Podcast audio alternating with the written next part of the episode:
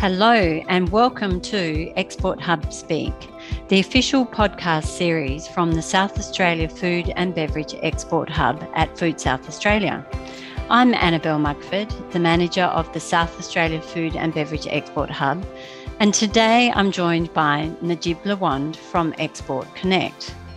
Najib is giving us a summary of the case studies developed from the Export Market Prioritisation Scorecard. Over to you, Najib. The Export Market Prioritisation Scorecard, developed for the South Australian Food and Beverage five year export strategy, identified New Zealand as presenting strong export market potential for South Australian fish and seafood manufacturers. The category retail value sales for fish and seafood in New Zealand in 2020 exceeded 1.2 billion Australian dollars.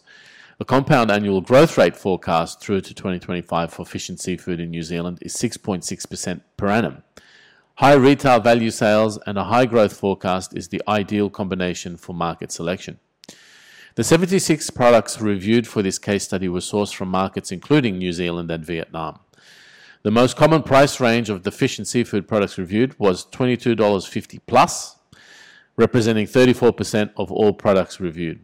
And the most popular pack sizes of the reviewed products were 600 grams plus, representing 38% of all the products reviewed.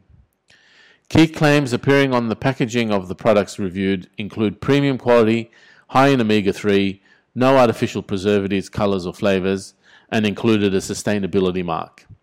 Fish and seafood are important staple foods for New Zealanders, with consumers increasingly seeking out easy to consume options, including ready to eat products or takeaway meals. Key purchase considerations for consumers include quality, appearance, price, and sustainability. Private label products in New Zealand supermarkets are also increasing in popularity. New Zealand can be an attractive market for South Australian fish and seafood producers, especially if they can meet the key macro trend of the growing demand for transparency and authenticity. Thanks for the great summary, Najib, which highlights the exciting opportunities for South Australian food and beverage businesses.